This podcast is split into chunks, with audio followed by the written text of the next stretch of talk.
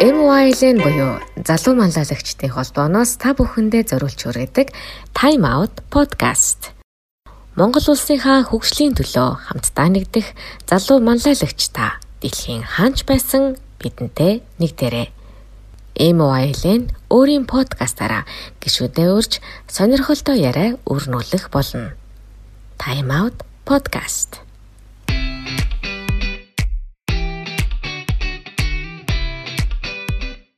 Сайн байцгаана уу сонсогчдоо Time Out podcast-ийн маань шинэхэн дугаар эхэлж байна. Өнөөдрийнхээ зочноор бид нар орчлон урьж оролцуулж байна. Тэгэхээр орчлоо энэ өдрийн мэндийг хүргэе. За сайн байцгаана уу? Энэ өдрийн мэндийг хүргэе. Урьж оролцуулж байгаа явдалд баярлаа. За тэгэхээр өнөөдөр орчлонтой бид нар маш сонирхолтой олон сэдвээр яриа өрнүүлэе гэж бодож байгаа. Тэгээд орчлонгийн хувьд юм бол манай MYLP буюу Монголын залуу манлайлагчдын холбооны хамгийн анхны ерөнхийлөгч байгаа. Тэгэхээр манай MYLP-ийн гишүүд бол маш сайн мэдэх байх. А мөн сонсогч нар маань гэх юм бол нэг орчлон Newcom-ийн тузын гишүүн байсан гэдгээр нь мэдэж магадгүй. А мөн Монголоос одоо шалгарсан Forbes Asia-гийн шилдэг 30 залуусын нэгээр тодорсон гэдгээр нь хүмүүс бас сайн мэдэх болов гэж бодож байна. Тэгэхээр маш мундаг хөдөлмөрч ийм шилдэг залуусын маань нэг байгаа. Тэгэхээр орчлонгийн хувьд гэх юм бол бас сэргээртэх эрчим хүчний салбартаа эксперт буюу нэлээд туршлагатай ийм хүн байгаамаа. Тэгэхээр орчлонтой өнөөдөр нэлээд сонирхолтой яриаднуудыг өрнүүлнэ гэж бодож байна. Тэгэхээр орчлон өөрийгөө сонсогчтой нэг товчхон танилцуулахгүй юу? За намайг орчлон гэдэг. Одоо бол энэ Eureka гэдэг нүүрс хөгжлийн хий бууруулах стартапын үүсгэн байгуулагч буюу гүйцэтгэх захирлын албыг хашиж байна. Аа манай компани бол өнгөрсөн оны 10 сард үүсгэн байгуулагдсан. Аа тэрнээс өмнө бол би Newcom Group-т төлөөлөл удирдах зөвлөлийн захирал буюу хөрөнгө оруулалт хариуцсан захирлаар ажиллаж байсан. Аа тэгээд тэр ажиллаж явах хугацаанд бас давхар Clean Energy Аз HHK гээд цогццид 50 мегаваттын салхин парк ажилуулдаг компани одоо хамтарсан Newcom буюу SoftBank Energy одоо нэг Японы SoftBank компани хамтарсан тийм хөрөнгө оруулалтын компани гүйцэтгэх захирлын албыг давхар хашиж байсан. Тэгээд миний хувьд 10 онд Нью-Йорк их сургуулийг эдийн засагч мэрэгчлэр төгссөн байгаа. Тэгээд 10 оны Stanford-д болсон YLP-д явсан санаж байна би 10 билүү 9 онд болж байсан. Тийм тэгээд тэрнээс хойш бол одоо мэдээж YLP-д аль болохоор Тэгтээ оролцохыг одоо ерөнхийдөө хичээж үдий хүрлээ. За тэгээд өөрөө чи хэлжсэнаар яг YLB Монголд анх төрийн бус байгууллагынхаа албан ёсны статусыг аваад албан ёсоор үүсгэн байгуулагдсныхын дараах хамгийн анхны албан ёсных нь ерөнхийлөгчөөр сонгогдож маш тийм нэр хүндтэй ажлыг гүйцэтгэсэн байгаа. Тэр нь би буруу санааг бол 10 6 17 онд баха тий. За Newcom-аас өмнө нь оюутлогод ажиллаж байсан. Оюутлогод ерөнхийдөө 4 жил болсон. За тийм хүн байна да. Аха. Хоёр хүүхдийн аав. Баярлалаа. Аха. Тэгэхээр орчлоо. Одоо ингээд намтар одоо өмнөх ажлын туршлага эднийг сонсохоор бас их сонирхолтой санагддаг. Тэгээ тэрэн дотроос нь би бүр хамгийн түрүүнд асуумаар байгаа нь Newcom. Тэгэхээр Newcom-ийн одоо тузад байсан гэдгийг чинь тэгээд Newcom-д байхдаа цогццгийн салхин паркийг салхин цахилгаан станцыг амжилттай хэрэгжүүлсэн гэж байгаа. Тэгэхээр Newcom-той холбогдсон түүхээ бас сонсогчтой хуваалцахгүй юу? Тийм. За би чинь 10 онд тийм их сургуулаа төгсөөд тэгээд а ерөнхийдөө бол байнгын Монгол руу буцах тийм хүсэлтэй байдаг байсан. Аа Тэгээд 10 э, он төгсөөд тэгээд манай одоо энэ Eureka-гийн co-founder Амар бит хоёр мань үн Duke их сургууль төгссөн. Тэгээд бит хоёр яг 10 оны 5 сард хамт төгссөн. Тэгээд хамтраад Монголд ирээд хамт менежмент консалтинг компани үүсгэн байгуулад а Three Stone гэдэг сүрхий нэртэй тийм компани. Тэгээд Монголд менежмент консалтенси үйлчлэгээ нэвтрүүлэх тал дээр ажиллана гэд тэгээд бизнесийнхэнтэй уулзаад явж исэн. 21-т нэг тийм хоёр одоо юу ч мэдгүй залуус өмнө нь баг ажиллаж үзэж байгаагүй. Тэгээд яг тэр ажлынхаа хүрээнд тухайн үеийн Newcom-ийн гүйцэтгэх захирал байсан бол захиралтай танилцаад тэгээд мань хүн санал тавьж ирсэн. За бит хоёр бол одоо ийм лаг хоёр залуу байна. Тэгээд одоо Newcom-д management consulting service үзүүлээ. За тэгэл баг одоо бизнесийг чинь хэд дахин өсгөөд өгөх юм ярьсан юм шиг байгаа. Тэгээд яг одоо тухайн одоо ингээ бодсод нарийн бас хоёрыг яаж хөөгөөд гаргах чаггүй юм гэж л баярлдаг. Тэгээд пичэртэй сонссон. Тэгээд сонсож байгаа. За тэгээд маш мундаг байна хоёр залуус бол одоо ийм амбицтай ингээд явж явах чинь зөв. Яг гэхдээ би бас өөрийнхөө одоо ажлын амьдралын туршлагаас хоёртой хуваалцъя гэдэг Тэгээ мань хүн өмнө ерөнхийдөө нэг 10 хэдэн жил JP Morgan-д ажиллаж байсан түүхээ ярьсан. Newcom хэрэгжүүлж байгаа төслүүдээ ярьсан. Тэгээд тэр уулзалтаас бол одоо бит хоёр юугаач мэдгүй мэн гэдгийг ухаарсан. Тэгээд яалаа да би нэг гадаад яваад ирлээ гэсэн чинь нэг 7 хоног өрчлөө яваад ирсэн чинь манай аавар би Newcom-д орлоо шүү. Бараг орцсон ч байлиг та. Би 8 8 бат. Тэгээд яг Newcom-д бол захирал тухайн үед ер нь хоёр бас одоо мэдээж энэ менежмент консалтинг гэдэг чинь туршлага хэрэгтэй те туршлага өрнөтлөх хэрэгтэй ажлын читэр амьдралын читэр тэгээд одоо бас сонирхол Newcom-д бас ажиллаж болдсон шүү гэд ажлын санал тавьж ирсэн. Тэгээд манай амар тэрийн ажлын саналын хүлээн зөвшөөрсөн. Тэгээд тун удалгүй би бас хүлээн зөвшөөрөөд Newcom-д 19 сарын 11-нд лөө 12-нд хөрөнгө оруулалтын шинжээчээр ажилд анхорж ирсэн. Тийм тэгэж анх холбогдсон. Тэгээд би нэг Аа за за. 2 жил ажиллаад сүүлдээ Easiness гэдэг Newcom-ийн 100% охин компани байсан. Хамгийн том тухайн үед Монголын дотоодын ави компани Newcom бас 7 оноос хойш үүсгэн байгуулад маш их хөрөнгө оруулалт хийгээд тэгээд үйл ажиллагааг нь хариуцаад явж ирсэн. Тэгээд тэр компанид одоо нэг Newcom ч бас толгой компани дээр байгаа хүмүүсээс охин компаниуд руу secondment-оор явуулдаг тийм уламжилалтай. Тэгээд намайг бас Easyness компани руу second би ч өөрөө бас онгоц гэхээр их сонирхоод тэгээд бас нэг тухайн үед бас яг салхитын төсөлд санхүүгийн хаалтаа хийж ирсэн. Тэгээд буюу одоо Easyness бас ажиллах боломж гарсан. Тэгээд Easyness би стратеги төлөвлөлтийнх нь албаны дарга болчлуудаа сүулдэ бас бахан яаж явчих чинийг бичсэн чи? Бас нэг 21 лөө 22 та нэг airline business plan бичээд. Тэгээ бараг л одоо how to write an airline business plan гэ Google дээр сууж ирсэн санаж байдیں۔ Тэгээд за энэ ч бас арай ингэж дураараа үзэж болохгүй баха гэдэг. Аа ер нь арай нэг би нэг тийм системтэй өөрийгөө хөгжүүлэх тийм шаардлагатай юм байна гэдэг Тэгээд 12 онд оюутлахад орж ирсэн санхүүгийн шинжээчээр бизнесийн шинжээчээр Аа за за. Тэгээд оюутлахад 12 оноос 16 он хүртэл ажилласан.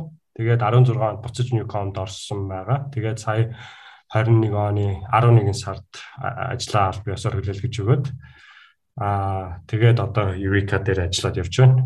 Ааха маш сонирхолтой түүх байна. Тэгээд яг энэ яг анхны тэр 10 оны түүх. Тэгээ буцаад яг 16 онд буцаж Newcom-д ирсэн түүхтэй comeback хийсэн. Тэр зам нь бас их сонирхолтой шүү дээ. Тэрийгээ бас сонирхолгүй. Яагаад тэгэхээр энэ нөгөө нэг менежмент consultancy тэгээд яг компани корпорацийг одоо менежментийг нь яаж атгаж одоо зохион байгуулах уу те? Өдөртөх үү гэдэг дээр бас нэг шин арга барил гэх юм уу да. Ийм түүх үүссэн болов уу гэж би хувьдаа хардгийн. Энэ түүхээсээ хуваалцахгүй яг хуу 16 онд та бүхэн бас мэдэх new компани өөрөө маш тийм прогрессив. За тэгээд бас залуучуудад бас ажиллах боломж өгдөг те. Тэгээд 16 онд надтай холбогдоод тэгээд Newcom дээр ийм сэргээлт хэрчим хүчээр ерөнхийдөө маш том хөрөнгө оруулалт хийх гэж байна. Тэгээд бас ийм залуу хүмүүс хэрэгтэй байна гэдэг Тэгээд тухайн үед ямар шухан тогтолцоогоор орсон бэ гэхээр бид нэр тийм Newcom багийн менежмент удирдлага явуулах тийм тогтолцооны дагуу 16 оноос хойш ажилласан байгаа. Тэр ч утгаараа бол одоо жишээл манай Newcom Group-ийн хөрөнгө оруулагч нар нь удирдлагынхаа банк багтаа төлөөлөн удирдах зөвлөлөө тэр чигээр нь хүлээлгэж өгөөд хариуцлагуудыг өөрсдөд нь яг одоо 100% өөрүүлүүлээд тэгээд яг ажилдаа эзэн болоод ажиллах нөхцөл бололцоог нь маш том одоо ихтгэл найдар үнэмшил залуу хүмүүст дөрүүлээд тэгж ажилласан байгаа. А 16 оноос 21 он хүртэл. Тэгээд тийм ч учраас би нэг тузын гишүүнээр нь томилогдсон. Тэгээд нөгөө удирдлагын баг нь болохоор бас яг дотроо хинэн одоо тузынхаа chairman байх уу, хин CEO нь байх уу, хин CFO нь байх уу, хин одоо CIO нь байх уу, хин охин компаниудынхаа захирал байх уу, тэ илүү ойролцоо одоо бас илүү бас нөгөө гар бие оролцох гэх мэтчлэн тэр бүх шийдвэрүүдээ яг нөгөө багийнхаа хүрээнд бид нэр ярилцаа шийдээд ингээд бас яг боломж нь байдаг байсан. Тэгэхээр тэр одоо Монголд бас ийм том компаниуд, томоохон группүүдийн хамгийн анхны одоо тийм амжилтаа хэрэгжиж чадсан жишг болсон гэж одоо би бол хөвдөө ойлгодог тий. Аа тэгээд бас түрүү хэлжсэн маш том ихтгэл хариуцлага өөрүүлсэн байдаг. Тухайн компанийнх нь менежментийг нь авч одоо хэрэгжүүлэх, удирдах эрхийг нь авах ийм одоо нөгөө менежментийн баг гаднаас орж ирсэн гэсэн үг шүү дээ. Тийм тийм. Ерөнхийдөө бол одоо гаднаас хэд монголчууд л доо. Тийм тийм. Одоо нөгөө яг Newcom-ийнх нь өөрсдийнх нь хөрөнгө оруулагч нартай бол ямар нэгэн хамааралгүй. Аа тийм баг одоо яг юу гэдэг вэ? Профессионалны те мэрэгжлийн баг одоо өдөртөө үйл ажиллагааг нь хангаад явах нөхцөлийг бүрдүүлж өгсөн гэж ойлгож болох юм уу? Ааха. Тэгэхээр гуруула яг орсон гэсэн үг шүү дээ. Тий. Ааха. Орчлонгийн Newcom-д ажиллаж байсан туршлагууд, төслүүд бас их сонирхолтой байдаг. Ганцхан одоо салхин цахилгаан станцаас гадна бас өөр төслүүд дээр явж байсан шүү дээ. Эндээс одоо яг яг энэ security эрчим хүчний салбарт ажиллаж байгаа хүний хувьд яг эксперт болцсон хүний хувьд сурсан зүйлс бас жоохон ингээд нэг жоохон дутуу санагдсан тий жоохон одоо харамсдаг гэхэд шаашийн тий тийм туршлага болсон зүйлс юу байсан бэ? Яг туршлага гэвэл мэдээж зөндөө туршлагдсан л гэж одоо бодож байна тий. Би ч одоо яг анх ороход 26 тав байсан юм уу та? Нэг комд тэгээд тэр нь өөрөө бол одоо асар их яг хариуцлага гэдэг үгийг би давтаалгаа. Тэр бол миний өмнө нь мэдэрч байгаагүй асар их тийм хариуцлага байсан тий. Тэгээд 17 онд би бас тэр Clean Energy Аз гэх тухайн үед ч зүгээр л нэг цаасан дээр төсөл байсан. Санхүүгийнхаа хаалтыг хийгээгүй. Тэгээд тэрнийх нь одоо бас гүйцэх захирлаар томилж байсан. Тэгээд тэр чинь өөрөө нэг 128 сая долларын төсөл. Тэгээд тэр ч гэсэн амар сонирхолтой юм байлаа. Одоо ялангуяа одоо ингээд бодоод би бол одоо тийм юмыг 26 7 настай хүүхдэд хариуцлах гэхээр би бол одоо эргэлзээл яд. Тэгээд өстой нөгөө ард Москва байгаа гэдэг шиг одоо хийхээс өөр аргагүй гэж тэр үед wind farm барьж байх одоо яаж ажилтгийг ч барыг мэддэггүй байсан. Аха. Тэгээд э, бүх юм аа гэхдээ гисэн эдэж тэр төсөл нь бол өөрөө барыг 5 6 жил явж байсан. Асар олон хүмүүсийн одоо судалгаа төвчээр тэгээд хөдөлмөр хөлс шингэсэн тийм төсөл байсан. Ерөнхийдөө тийм том төслийг бий болгоход нэг 5-аас 10 жил хэрэг болдог тийм. Аа тэгэхээр би одоо гарч ирээд тэрийг бүтээсэн бий болгоцсон юм бол биш. Маш олон хүмүүсийн одоо нөгөө хөдөлмөр дээр үндэслээд маш том сүрэн бэлэн болцсон байсан. Ямар ч л байсан санхүүгийн хаалтаа хийгээд бүх гэрээнүүдэд зураад мөнгөө босгоод тэгээд станца барьсан.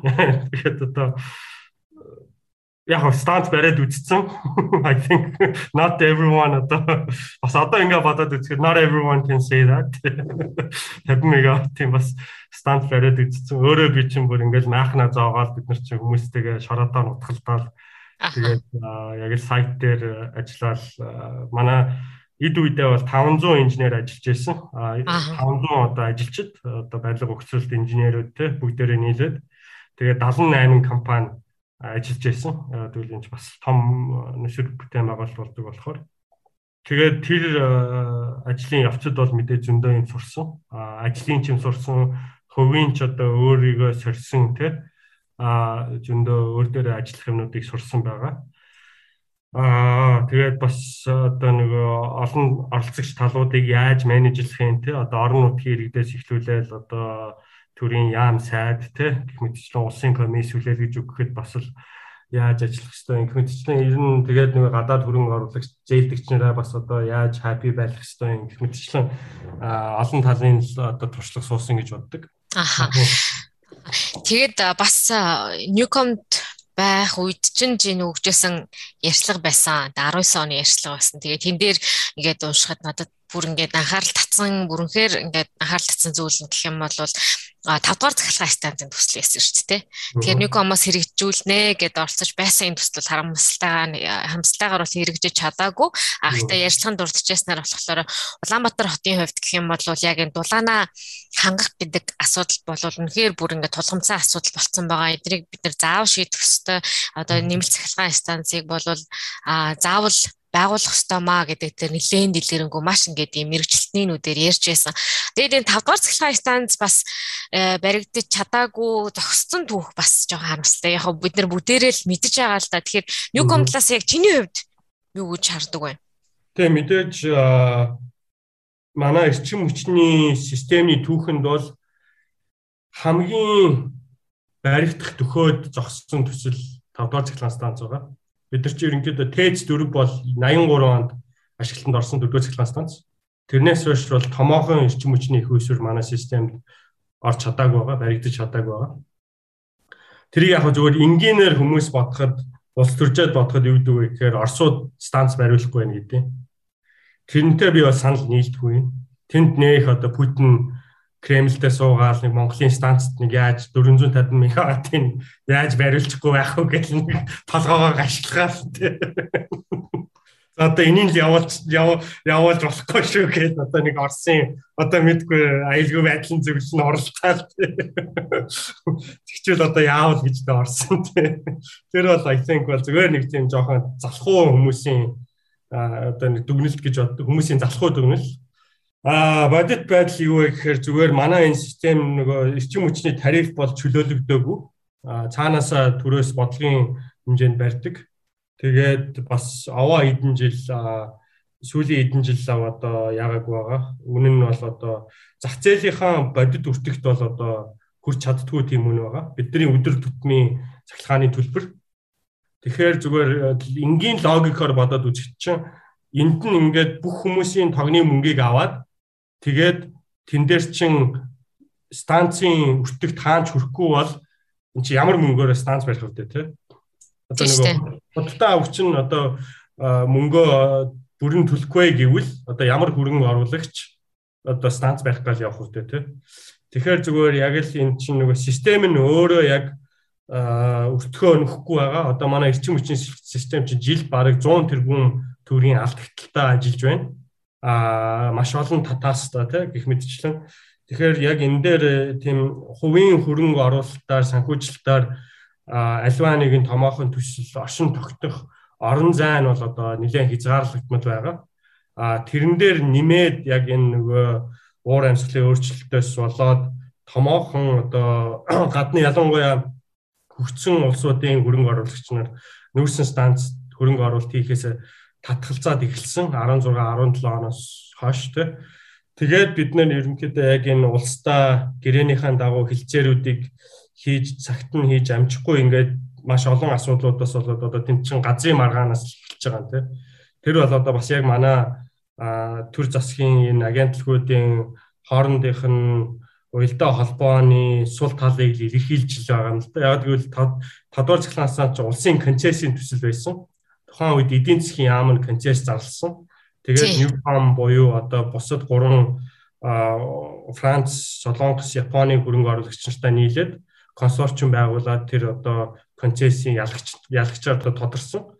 Тэгээд хөрөнгө оруулалтаа босгоод явж байсан чинь яаж юм гэхээр жишээлбэл тэр концесс засах нь өөрөө одоо тез 5 барих газрыг зааж өгч байгаа байхгүй? Энэ барина шүү гэд одоо энэ хонхорт тэр газар нь жишээлбэл аль хэдийн хүмүүс худалдаад авцсан юмаа бариад эхэлсэн байсан газар. Тэгээд тийм газрын маргаантай одоо гадны хөрөнгө оруулагч нь ингээд суурэ утгацсан тийм газрыг одоо жишээлбэл эдийн тухайн эдийн засгийн яам нь энэ дээр та нар станц барина шүү гэд ингээд олгочж байгаа байхгүй? Тэгээд үгүй эн чинь айлын газар байна шүү дээ. Бид нар одоо ингээд очихоор чинь эн чинь legally болохгүй байж тээ гэнгүүт л тэгээд за бид нар одоо шүүхтэн байна гээл тэгээд одоо мэдээж тэнд хөрөнгө оруулалт хийсэн гадны компани ч мэдээж бас юу гэж ингээд зүгээр газраа өгчихөв те. Одоо иймэрхүү бас жижиг сажиг асуудлаас болоод удаашралтай байж байсан чинь яг нөгөө гадны хөрөнгө оруулагч нь за бид нар ерөнхийдөө жилийн өмнө ингээд ерөөсөө нүүрсэн цахилгаан станцд хөрөнгө оруулж болохгүй шүү гэдэг мэдгдлээ тузуудаас авцсан байсан. За энэ TED 5 дээр ганцхан exception явж ирсэн. А хангалттай бид нар удаан хүлээлээ. Одоо хүлээж чадхаа боллоо. Бид нар бол одоо ингээд портфолиодоо бол одоо манад нүүрсэн төсөл байж болохгүй гэдэг одоо ийм зарчмаас болоод бид нар төслөөс аль биесээр гарч ийна гэдээ одоо мэдээлэл хөрвүүлсэн байгаа. Ааха. Энэ консорциумд чинь ямар ямар компаниуд байлаа? Францын NG гэдэг одоо дэлхийн хамгийн том эрчим хүчний компани. Тэгээд юуны Солонгосын POSCO гэдэг том конгломерат. Тэгээд Японы Sojitz чадaltaй хөрөнгө оруулагч нар байсан л да. Yes, яг энэ дээр бол үнэхээр санал нийлж ийн нэг хамт надад хамтарсан хөрөнгө оруулагч нар тэгээд бүгдээрээ л ерөөхдөө том маш том компаниуд, маш туршлагатай компаниуд энэ төсөл бас хэрэгжиж чаддаг нь бас харамсалтай байдаг юм а. Тэгээд энэ жи бол жишээлбэл энэ ч харамсалтай гэхээс илүү амар л да. Тийм.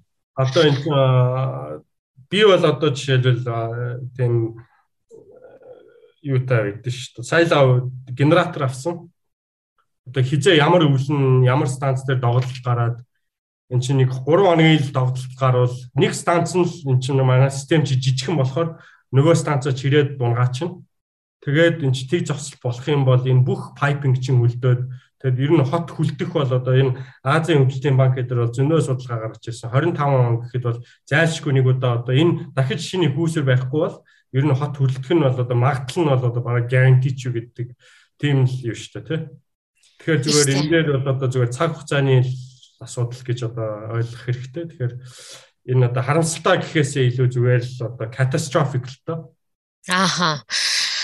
Вау, бас энийг сонсох бас юу шүү? Амаргүй шүү. Яг энэ бодит байдлыг сонсоход ер нь ингээ залуу хүний хувьд ч гэсэн харахад ингээд Монголд ер нь төсөл гэж юу юм бэ? Төслийн санхүүжилт альва нэг төслийг босгоно гэдэг ямар хэцүү бэ? А тэгээд дээрэс нь энэ улс орны хэмжээний бидний бүр одоо энэ ялангуяа дулаагаан цахилгаан станц гэдэг бол бүр амин чухал одоо хэрэгцээ амьдралын нэг хэсэг болсон энэ төслүүд бол цаашдаа ямар ч байсан одоо хэрэгжээсэй гэж найдаж байна. Яа тэгэхээр энэ туршлагаа хуваалцсанд маш их баярлалаа. Орчлаа.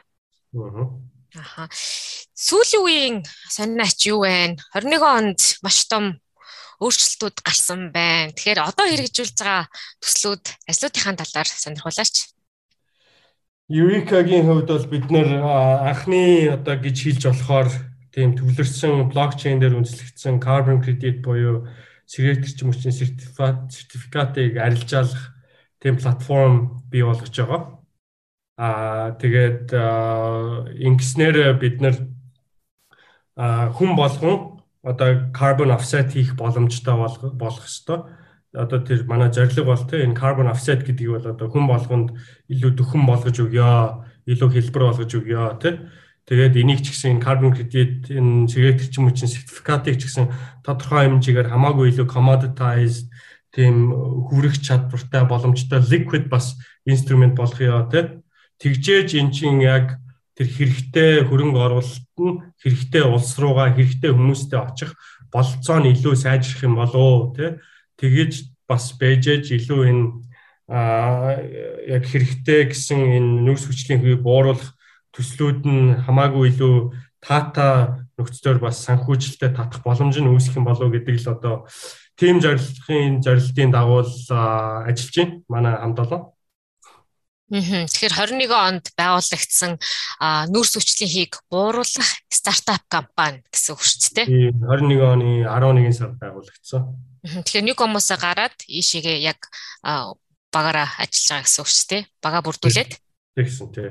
Аха. Тэгэхээр сонсогч нар маань яг энэ нүрс хүчлийн хий бууруулах энэ систем гээд а тэг ялангуяа саяны дурдсан carbon credit гэж зарим хүмүүс бас төдийлөн танил биш байж магадгүй.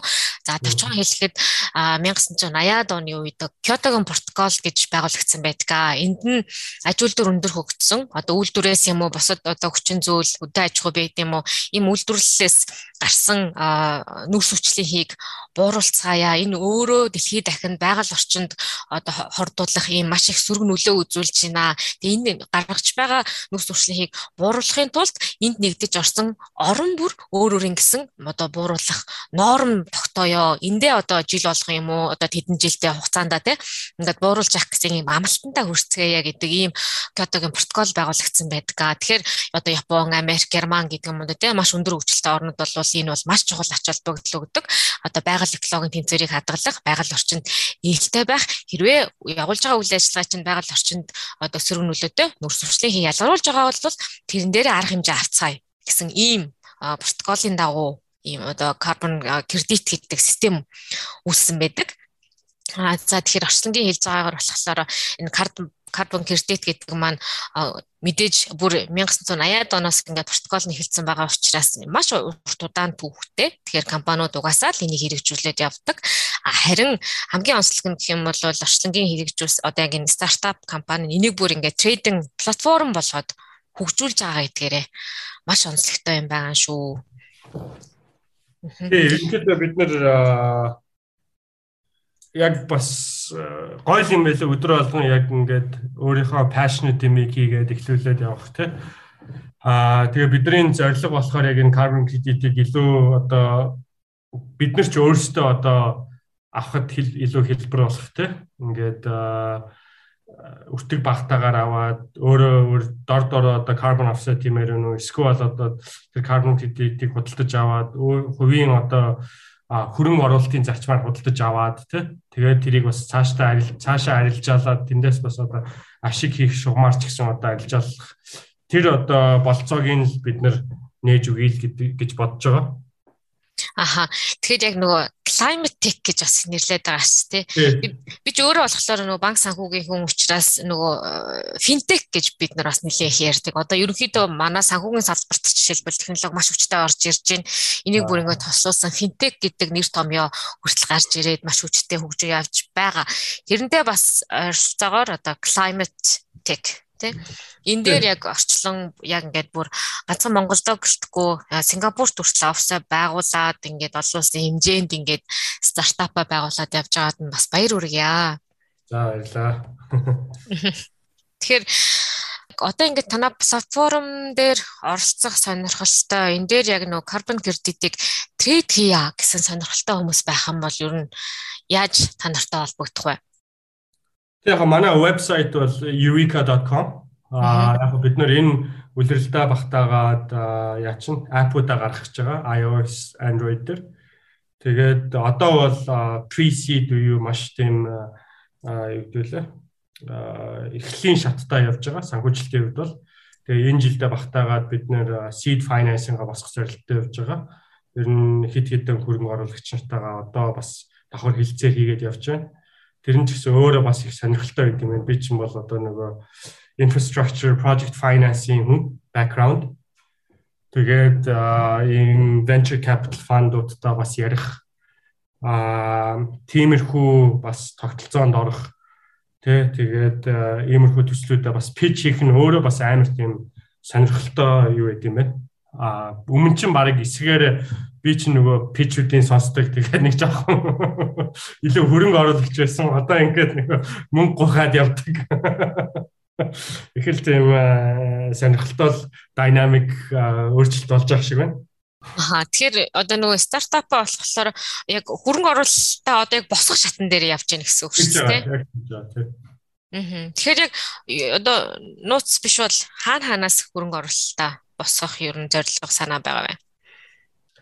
Тийм бид нэр эхлээ эхний ээлжинд бол pre-seed round гэдэг нь илүү нэг тийм friends and family арай илүү дотн мэддэг хүмүүстэй санал болгож байгаа. А тэр бол дүн нь бол одоо том биш. А тэгчээд яг одоо хажуугаар нь ярьж байгаа улсууд одоо компаниуд гэвэл а фандууд одоо Temasek Сингапурын, за одоо Азийн хөгжлийн банк байна, Binance гэдэг одоо нөгөө крипто арилжаалдаг платформ шүү дээ тий. А тэр байна. Хэмжлэн иймэрхүү л одоо инвесторуудтай бид нар яриа гээд явж байна.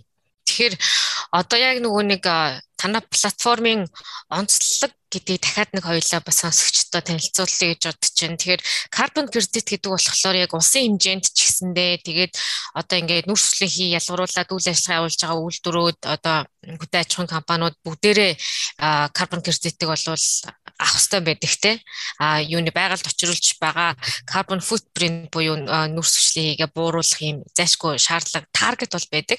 Тэгээд энийгээ худалдаж авахтаа болохоор танай платформоор дамжуулаад худалдааж аваад өөртөөхөө нормыг биелүүлчихлээ гэж шууд хаачж болно те авсан кредитээрээ. Тийм янз бүрийн шалтгаанаас авж байгаа л да. Чиний саяны хэлсэн бол нэг жишээ. А би сая жишээлбэл нэг уулзалт дээр Сингапурт нэг хүнтэй таалдаад Eureka-г танилцуулж ирсэн чинь мань хүн болохоор юу гэж юм гэхээр хоёр гурван найз нь сая өнгөрсөн жил нөгөө Нью-Йоркийн Stock Exchange дээр компани нээлттэй компани болгох ажиллаа хийгээд тэгээд бүх нөгөө орлогын за тэгээд санхүүгийн үзүүлэлтэд хангацсан. Тэгвэл бирж дээр чинь бас дурын компани ялангуяа New York Stock Exchange дээр бол дурын компани гарчихгүй шүү дээ тий. Тэгээд бүх одоо үзүүлэлт санхүүгийн үзүүлэлтэд хангаад тэгсэн чинь нөгөө NYSX одоо саяхнаас эхлээд тийм environmental бас үзүүлэлт хангах шаардлага тавьж байгаа юм байна. Тэгээд тэр нөгөө ESG рейтингдээ хүрч чадахгүй. Тэгээд carbon credit худалдаж авах шаардлагатай болоод тэгээд нөгөө хаанаас авах авахаа мэдэхгүй бараг 4 5 сар болсон гэж байгаа байхгүй юу? Гэх мэтчлэн ер нь энэ нөгөө хэрэгцээ нь бол одоо маш олон талаас л одоо хүрдэж байгаа гэж хэлж болно тийм. Мм окей. Тэгэхээр яг одоо л яг мэдээж яг хөрөнгө оруулалт босго шатн дээр явж байна. Тэгэхээр яг жинхнээсээ одоо хэрэглэгчийн зүгээс энэ платформ чи ашиглалтанд ороод ингээд ашигладаг болёо гэх юм бол би жишээлбэл кредитээ зарыг гэх юм бол ямар аргууд надад байна. Энийг би ингээд санхүүгийн хэрэгсэл маягаар ингээд өөрөө ашиглаад явчаа гэх юм бол амьдрал ойрхон нэг жишээ хэлж өгөөч. Тийм бидний бас нэг өөрсдөө яг энэ компаниараа багшиж байгаа одоо технологиороо барахж байгаа юм бол энэ дээр бас яг баталгаатаагаар өмнө нь юм байгаагүй гэж одоо бид нар өөрсдөө маш бахархалтайгаар хэлж чадна. А энийг бол одоо маш олон экспертүүд ч гэсэн одоо Green Climate Fund-аас эхлүүлээд confirm хийсэн байгаа. Яаж юм гэхээр өмнө нь энэ carbon credit-ийг хэн борлуулж чаддаг байсан бэ гэхээр дандаа томоохон төслүүд юм уу те яг гэвэл эн чинь нөгөө кредитэ баталгаажуулах, сертификатжуулах, тэрийг аудитлуулах процесс нь өөрөө асар өвтөг өндөр асар их цаг хугацаа шаарддаг тийм процесс байдаг. Тийм учраас одоо манай Newcom-ийн салхин паркууд ч юм уу тийм одоо хөрөнгө мөнгөтэй компаниуд нь тэрийг тэр процессыг хийгээд тэгээд кредитээ баталгаажуулаад борлуулах боломж нь байдаг байсан. А бидний технологийн бас нэг онцлог нь бол ийм жижиглэнгийн одоо жишээлбэл чи гэрийн дээр 500 ваттын панелтай байвал тэрийг чинь бид нэр ингээд баталгаажуулаад өгөх боломжтой. Тэндээс үүсэж байгаа carbon credit буюу сэргээх төрчин хүчний сертификата чи манай системээр баталгаажуулаад тэгээд борлуулах тийм одоо боломжтой болно. Тэгэхээр тэр нь бол одоо маш тийм давуу тал үүсгэж байгаа гэж хэлэх юм уу гэж бодоод байна. Тэгэхээр миний мэдээлэл гэх юм бол нөгөө Монголд хэрэгжүүлж байгаа өмнө одоо яг ийм платформ жишээлбэл үүсгээс өмнө одоогийн нөхцөл байдалд карбон кредитийг Монголд жишээлбэл яаж ашиглах боломж байдаг вэ гэхээр за Японоос ч юм уу Германаас ч юм уу яг юм карбоныг бууруулах юм нормтой одоо үүрэг хүлээсэн ийм орнуудаас хөрөнгө оруулагч нар нь Монголд орж ирээд Тэгээд энд үндгний аж ахуй байд юм уу, мал аж ахуйн төсөл байдаг юм уу, ингээд сангасан нүртэл ингээд байгаль дээр нүрслийн хүү ялгаруулж байдаг. Ийм төслүүд дээр технологи хөрөнгө оруулалтаа хийгээд За тэгээд энийгээ Монгол бид нар ийм ийм хэмжээгээр нүрсчлэхийг бууруулсан гэдэг үнэлгээ гарангуудаа тэрийг Японд юм уу Германд юм уу өөрийнхөө улсаар очиж одоо хүсэлтэд өгчүүлэн зөвшөөрүүлээд за ингэснээрээ тухайн улсаарс нь одоо тодорхой хэмжээний нормыг гүйцэтгэсэн байна гэж үзээд хөрөнгө оруулагч нартаа жишээлбэл төслийнх нь 50% дүнгээр ч юм уу хэдэн хувийн дүнгээр нь төслийн санхүүжилтээс дүнгээс буцаагаад төлчдөг. Буцаад одоо буцаалт авдаг гэсэн үг. Тэгэхээр яг Монголд жишээлбэл иймэрхүү байдлаар бид нар ч гэсэндээ төсөл хэрэгжүүлэхдээ нүрсчлэхийг бууруулах зорилгоор байгаль ээлтэй маягаар хийгээд явчих юм бол карбон кредитийг тооцоолох боломжтой. За тэгээд дээрэс нь бид нар нүрс хүчлэхийг бууруулсан гэдэг үнэлгээ гаргуулах боломжтой. Тэр нь одоо бүр хэлбэрчсэн байна гэж би сайн ойлголоо. Танай хувьд юм бол одоо AI ч юм уу өөр ямар нэгэн сателлайт ч юм уу те иймэрхүү технологиг ингэж ашиглаад шууд үнэлгээг нэгээд сертификатыг өгдөг болсон байна гэж ойлголоо. Тий. Тэгснээрээ бол одоо ингээд э, манай Монголын жишээгээр бол одоо маш олон малчид яагаад нарны панел ашигладаг вэ гэдэг нь бол одоо өөрсдөө тийм сэргээх төрчим үж дуртай даа биш зөвөр өөр боломж байхгүй сүлжээ нэвтрээгүй одоо өөр одоо цахилгааны их усүр байхгүй дулааны их усүр байхгүй болохоор тэгж ашигладаг те. Тэгэхээр тэр бол одоо альтернатив нь тэд нар чи яадаг вэ гэхээр нөгөө батарейга мотоциклийнхаа дизелээр дизель мотороор аккумулятороо цэнэглээд тэгээ тодорхой хэмжээгээр тэгж ашигладаг байхгүй тий. Тэгэхээр тиймэрхүү хүмүүс бол одоо бидний үзэж байгаагаар бол бас carbon credit борлуулах эрхтэй байх ёстой. Тэрийг бол аль болох төвггүйгээр задлахгүйгээр хийх ёстой. А тэр боломжийг бид нэр одоо үүсгэж өгч байгаа энэ платформоор дамжуулаад. Тэгэхээр одоо юу гэдэг гадны Google ч юм уу те а манай том нар салхины станцуудаас кредиттэй энэ худалдаж авч болно. Эсвэл одоо жижиглэнгийн одоо малчинд оржоос одоо жишээл кредитийг худалдаж авах боломжийг л одоо өсгөж өгч байгаа гэсэн үг. А тэгснээр бид нар жишээлбэл юу гэдэг за одоо нэг 1 кВт 2 кВт тийм панел ашиглаж байгаа систем ашиглаж байгаа хүн бол жилээс нь жилдээ бол нэг 3-аас 5000 долларын орлого олох боломжийг нээж өгч байгаа. А тэр бол Монгол шиг бол ийм улсад бол одоо зүгээр хэрэгцээгээ хангахад хажуугаар нь тэрийгээ ингээд орлогоо тэрнээсээ одоо орлого аваад явах бол одоо бидний хувьд нэлээд тийм win win байх гэж бодож байна. Нөгөө талаараа тэдний оролцоо ч гэсэн яг энэ нөгөө уур амьсгалын өөрчлөлтөөр тэр нөгөө grassroots level оролцоо нь хамаагүй ихсэж байгаа бид нарт харагдсан.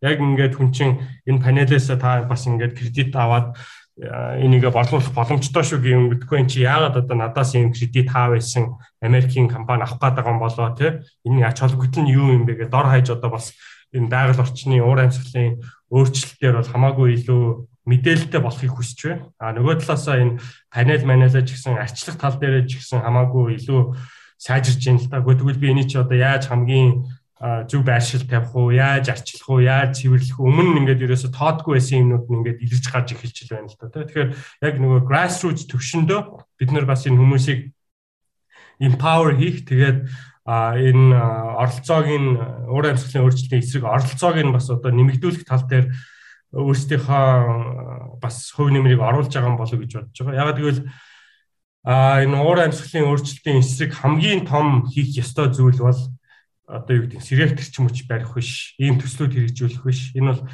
яг үнэндээ бол эдийн засгийн empowerment байх хэрэгтэй байхгүй юу? Яг тэгвэл хүн маргаашийн хоолыг хаанаас яаж авах вэ мэдэхгүй хүнд 30 жилийн дараа дэлхийн сүннүү яа тадлий байхгүй байхгүй зүгээр үнийг хэлэхэд бол тэ а хамаагүй илүү одоо илүү they've got better things to worry about тэгэхээр тэр хүмүүсийн эдийн засгийн тогтолцоог нь чадваржуулж ээж тэр хүмүүсийг илүү эдийн засгт идэвхтэй оролцогч болгож ээж basic needs-ийг хангаж ээж тэд нартай одоо climate change ярина уу гэхээс биш Тэ одоо ингээд өвдсөн барьцсан хоолгүй хүнтэй climate change одоо мянга яриа тэр бол одоо одоо барыг ичмээр юм болно л доо.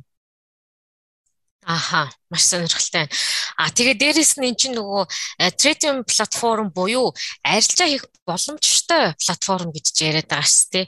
Тэгэхээр ч одоо энэ ч одоо арилжаа энэ хэр чи үнэн нь өсөх юм уу, буурах юм уу? Тэгээ би ямар кредит авсан гэдгээсээ одоо би худалдаж авлаа гэж ботход үн бас өсч буурах нь шүү дээ. Энд нөлөөлөх зүйлчлбэл юу яах вэ? Ямар механизмаар явах вэ? Энэ дээр бол бид нар pricing algorithm бий болгож байгаа.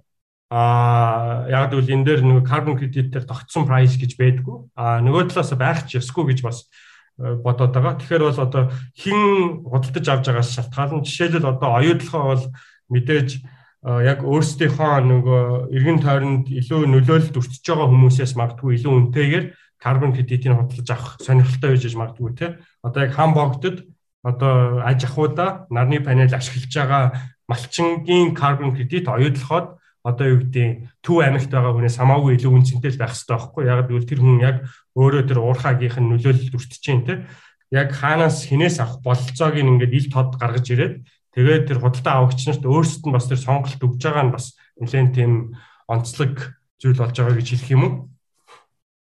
Ааха. За жишээлбэл би ингээд зүгээр ингээд сонирхоод те бид нар чинь одоо хувцас авж гин, бонд авж гин, coin авч гин те янз янзын арилжаанд орцож гин бүгдээрээ л одоо санхүүгийн хэрэгсэл болчлоо те. Тэнгүүд нэг кредит авлаа гэж ботход хэрвээ энэ чинь ингээд үнэн өсөж буурдаг кредит юм болвол тавцаа шиг те эсвэл одоо юу шиг чинь coin шиг ч юм уу. Тэнгүүд би нэг айлын нэг мэдхгүй нэг айлын ч юм эсвэл Монголын нэг хөдөө аж ахуйн жижигхэн төсөл дээр хэрэгжээд гаргаж авсан кредитийг хамтхан авах эсвэл за гадны том компани гаргасан кредитийг танай платформ дээр борлуулж байгаа кредитийг авах хоёр чинь бас ялгаатай шээ. Нэгдүгээр түүний хувьд ялгаатай. Хоёрдугаарт ирээдүйд энэ кредитийн э, зах зээл дэх ханш нь өсөх буурах нь бас ялгаатай болчих шээ. Тэнгүүд би хэрэглэгчийн үдээр харахад миний би зүгээр аваад дараа нь зарна. Эсвэл зүгээр хадгална гэдэг утгаараа харахад бас маркет өөрөө босч байгаа ялгаатай болох юм байна шүү дээ.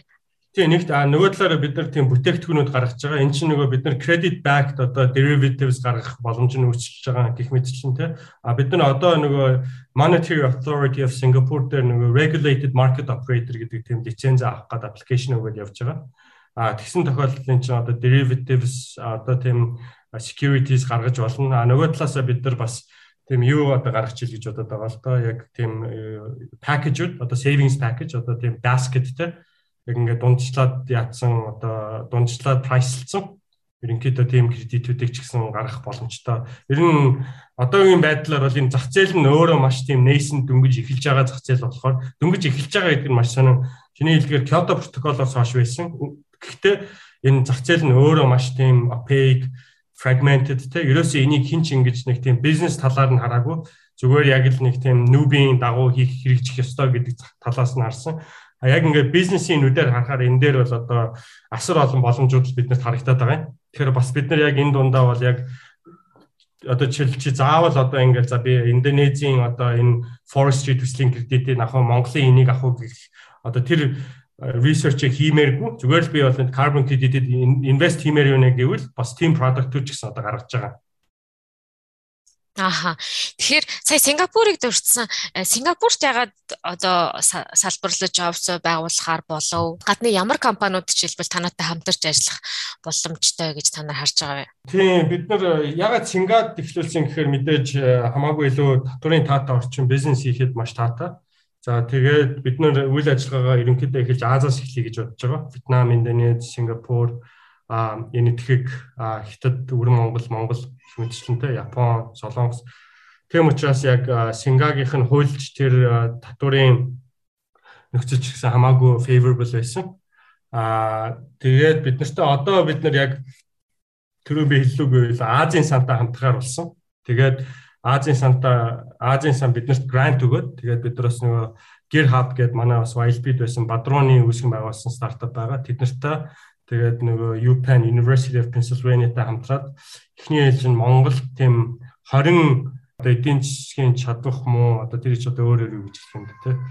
А ядуу буурай одоо гэр хорооллын айлыг хамтдаа identify хийгээд тэгээд Asia Foundation нь болохоор Азийн сан нь болохоор тэднэрт сэргээх төрчин хүчний цахилгаан буюу дулаалгын шийдлүүдийг худалдаж авч өгөөд грантаар байршуулж өгөөд тэгээд манай систем рүү нэвтрүүлээд тэгээд бид нар тэднээс нөгөө тэдний карбон кредитийг албажуулаад аа тэгээд тэр карбон кредитийг Азийн сан худалдаж авах юм.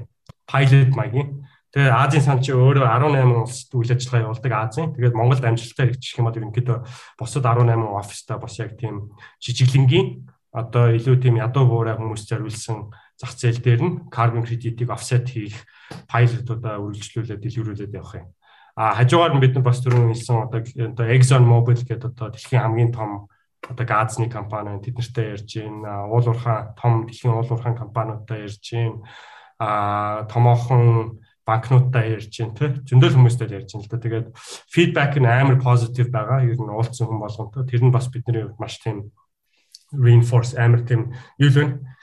Ийм стартап чинь яг нөгөө хамгийн үн цэнтэй currency чинь actually эхний ээлжтэй бол одоо мөнгө гэхээсээ илүү хүмүүсийн support enthusiasm байт юм байна. Аа тэгэхээр тэр нь бол ямар ч л байсан we're not we're not short on that lane одоохондоо бол Вау, бүр үнэхээр энэ үг төсөлт чинь үнэхээр чин сэтгэлээсээ амжилт төсмээр байна. Тэгэхээр ингээд нүүрс хүчлийн нүүрс хүчлийг бууруулнаа гэдэг маань баг хүн төрөлхтний өөрийнх нь баг хамгийн том зорилгоудынх нь нэг болчиход байгаа ч тийм бид нар ч одоо байгалийн нэг хэсэг учраас байгаль орчинд элдэ байх хэрэгтэй байна. Ихтлийг урт урт удаан хугацаанд энэ энэ чигээр нь хадгалж үлдмээр байна. Тэгэхээр ингээд хувь хүний болоод корпорацийн төвшин бол яг юу хүн хүүхдтэй болоод ухаард юм байна яг үнийг хэлэхэд одоо ингээд э, судалгаа хийгээд үзэхэд чинь бол жишээлбэл MIT 60 он гэхэд North East China нэг цагаас дээш гадаа байх боломжгүй болно гэж байгаа. Хүн халуунаас нь болоод. Одоо Бээжин хав шүү дээ. Тэр чинь Улаанбаатар бол нэг тийм холс хосогдохгүй байгаа зү тэ. Нэг гадаа нэг цагаас илүү байх юм бол тэр одоо heat wave-с болоод амьдрах боломжгүй болно гэж байгаа байхгүй. Далд нь ихсээд ягаад ингээд одоо бараг 60 70 градус болно гэж хэлээ. А тэрнээс ч юм болоод асар олон конфликтүүд үүссэн. Одоо жишээл Кыргызстан, Тажикстан хоёр бол жилийн өмнө усны нөөцөөсөө болоод дайндаад эхэлсэн. Аа тэгээд одоо тэр санхүүгийн зэгаад боловсролын тэгшил тэнцүү байдал бол дараачийн асуудал баг болчиход байгаа байхгүй. Тэг хүн ингээд хаасаагүй одоо climate disaster болоод дайн дайжин болоод тий зарим улсууд нь одоо амьдрахч боломжгүй болоод тэгээд одоо resource-ийн төлөө үлцэн эдгээр resource-ийн төлөө ингээд compete хийгээд явах юм бол тэр ертөнцид одоо манай хүүхдүүд амьдрын гэдэг бол миний хувьд бол одоо бүр амар unfair санагдаад байгаа байхгүй.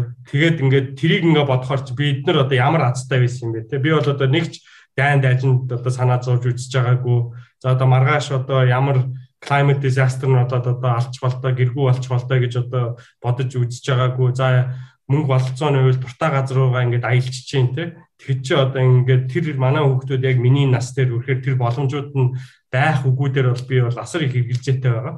А одооноос л юм хийж эхлэхгүй бол одоо маш олон хүмүүс чүлээд боллоо шүү л гэдэг байгаа.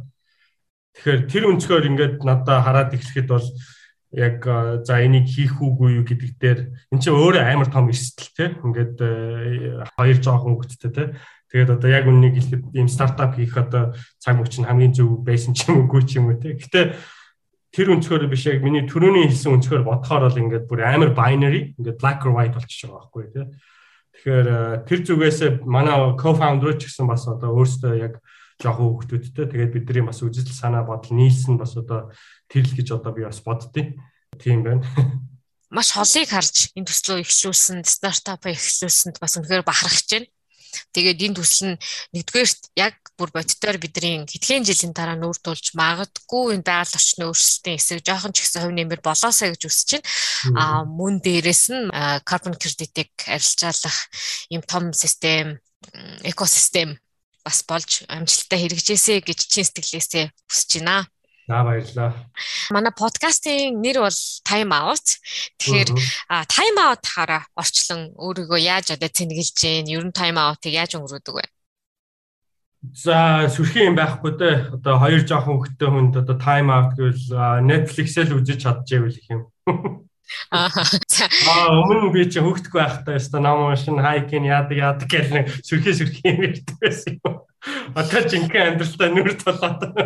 Тэгэл заавал тэгээ тайм автаараа бас хүн тийм сүрхий юм хийх ёстой ч юм уу, албатай ч юм уу, ч юм уу те. Өөрөө л амарч ивэл тэгэл чинь болно шүү. Минут секунд толын заавал бас тэгэж одоо productively өнгөрөөх одоо хэрэг байгаа ч юм уу, ч юм уу те. Тэгээд чинь хүн амьдрал одоо амьдралаа бас жоохон ч гэсэн enjoy хийхин төлөө амьдрах ёстой шүү дээ. Мэдээж хариуцлагатайгаар. А подкастын дараа дараагийн зочдуудыгаа бас өрүүлдэг байгаа. Ер нь дараагийн зочноор хэнийг уриасаа гэж бодож байгаа вэ? Аа бидний нэг YLP-ийн хуучдуудын зорилго те яг энэ нэг YLP-г NGO болгоод албан ёсны тийм байгууллага болсных нь маш том зорилго нь бол юу байсан бэ гэхээр ингээд институт болгоод тэгээд миний ч гэсэн одоо яг анх энэ ерөнхийлөгчийн албыг хашаад өөртөө тавьсан хамгийн том зорилго юу вэ гэхээр энэ YLP гэдэг MYLP гэдэг нь өөрөө нэг тийм institutionalized системтэй болоод тэгээд ингээд дараа дараагийнх нь хүмүүс нь одоо анх байсан хүмүүсээс нүүл хамааран энэ байгууллага нь өөрөө өөрийгөө ингээд аваад явах чадвартай болоосоо залхамж одоо халамжлал ган одоо бас тийм доктортой байгаасаа гэдэг үүднээсээ бид нар бас зөндөө ажилласан гэж боддог. Тэр нь ч одоо ингээд бас та нараар ингээ харахад бол одоо их амжилттай хэрэгжиж явах шиг байна. Одооны ерөнхийлөгчийн нүдээр яг хаана явж гин те Тэгээд яг одоо бидний анх мөрөөжсэн хүсэжсэн хэмжээнд одоо хаана тэрнтэй харьцуулахад хаана явж гин гээд тэрийг одоо бас сонирхож сонсъё гэвэл одооных нь ерөнхийлөгч сайнаа байвал бас их а interesting юм байна. Окей, тэгэхээр одоогийн ерөнхийлөгч сайн буянга бид нар дараа нь бас өрье гэж бодож байна.